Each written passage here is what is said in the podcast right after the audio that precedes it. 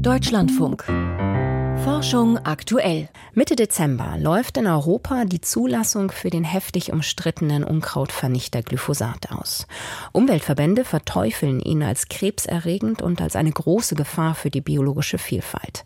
Dennoch will die EU-Kommission den Wirkstoff für weitere zehn Jahre zulassen. Morgen könnte bei der Sitzung des zuständigen Gremiums eine Entscheidung darüber fallen. Dabei wird auch über mögliche Nutzungsbeschränkungen diskutiert, die den Erhalt der Artenvielfalt dienen sollen. Lucian Haas berichtet. Als in der vergangenen Woche im EU-Parlament einmal mehr über das Thema Glyphosat debattiert wurde, sagte der CDU-Europaabgeordnete und umweltpolitische Sprecher der EVP-Fraktion Peter Liese: Also unsere europäischen Experten für Lebensmittel und für Chemikalien sagen, es gibt kein Problem.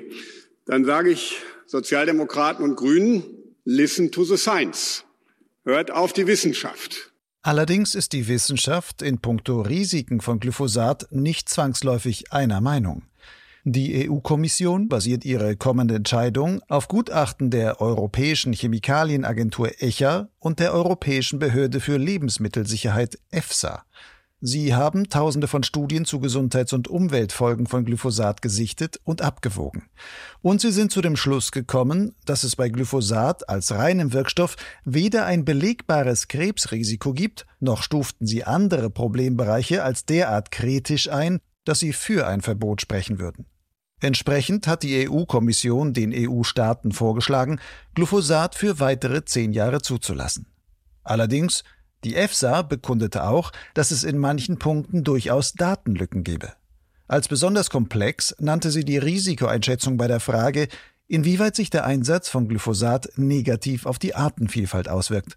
Aber warum ist das so? Glyphosat ist ein Totalherbizid. Das heißt, auf der Ackerfläche werden alle anderen Beikräuter oder Unkräuter im Prinzip abgetötet.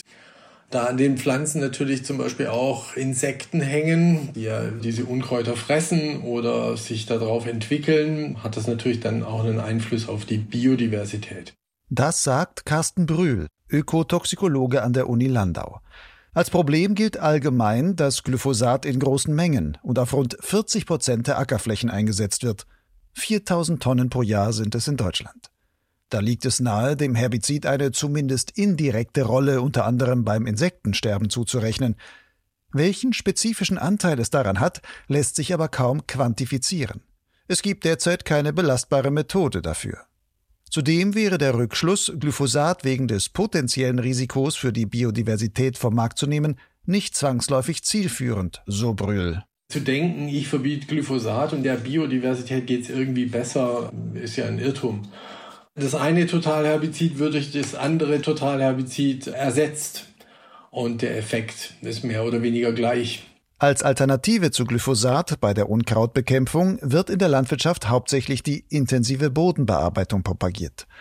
Das bedeutet zwar keine Chemie, kann aber ebenso folgenreich sein für die Natur, wie Horst Henning Steinmann vom Zentrum für Biodiversität und nachhaltige Landnutzung der Uni Göttingen erklärt. Da müssen wir der Ehrlichkeit halber sagen, diese intensive Bodenbearbeitung ist vom äh, Effekt her dann nicht viel anders als eine Glyphosatanwendung.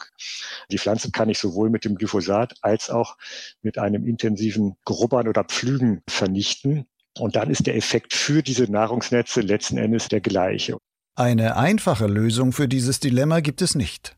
Die intensive Landwirtschaft hat das Ziel, möglichst viel, möglichst günstig zu produzieren. Sie ist schon vom Prinzip her darauf ausgelegt, die Natur in die Schranken zu weisen.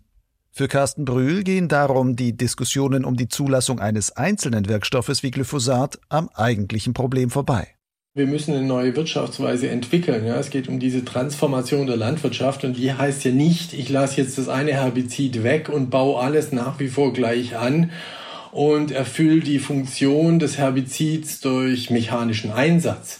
Die Idee ist dann schon eben zu sagen, ich baue andere Kulturfolgen an, ich verändere womöglich die Feldgröße.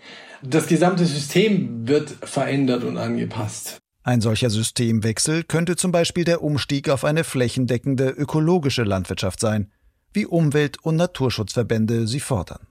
Lucian Haas war das über Alternativen zum Glyphosateinsatz.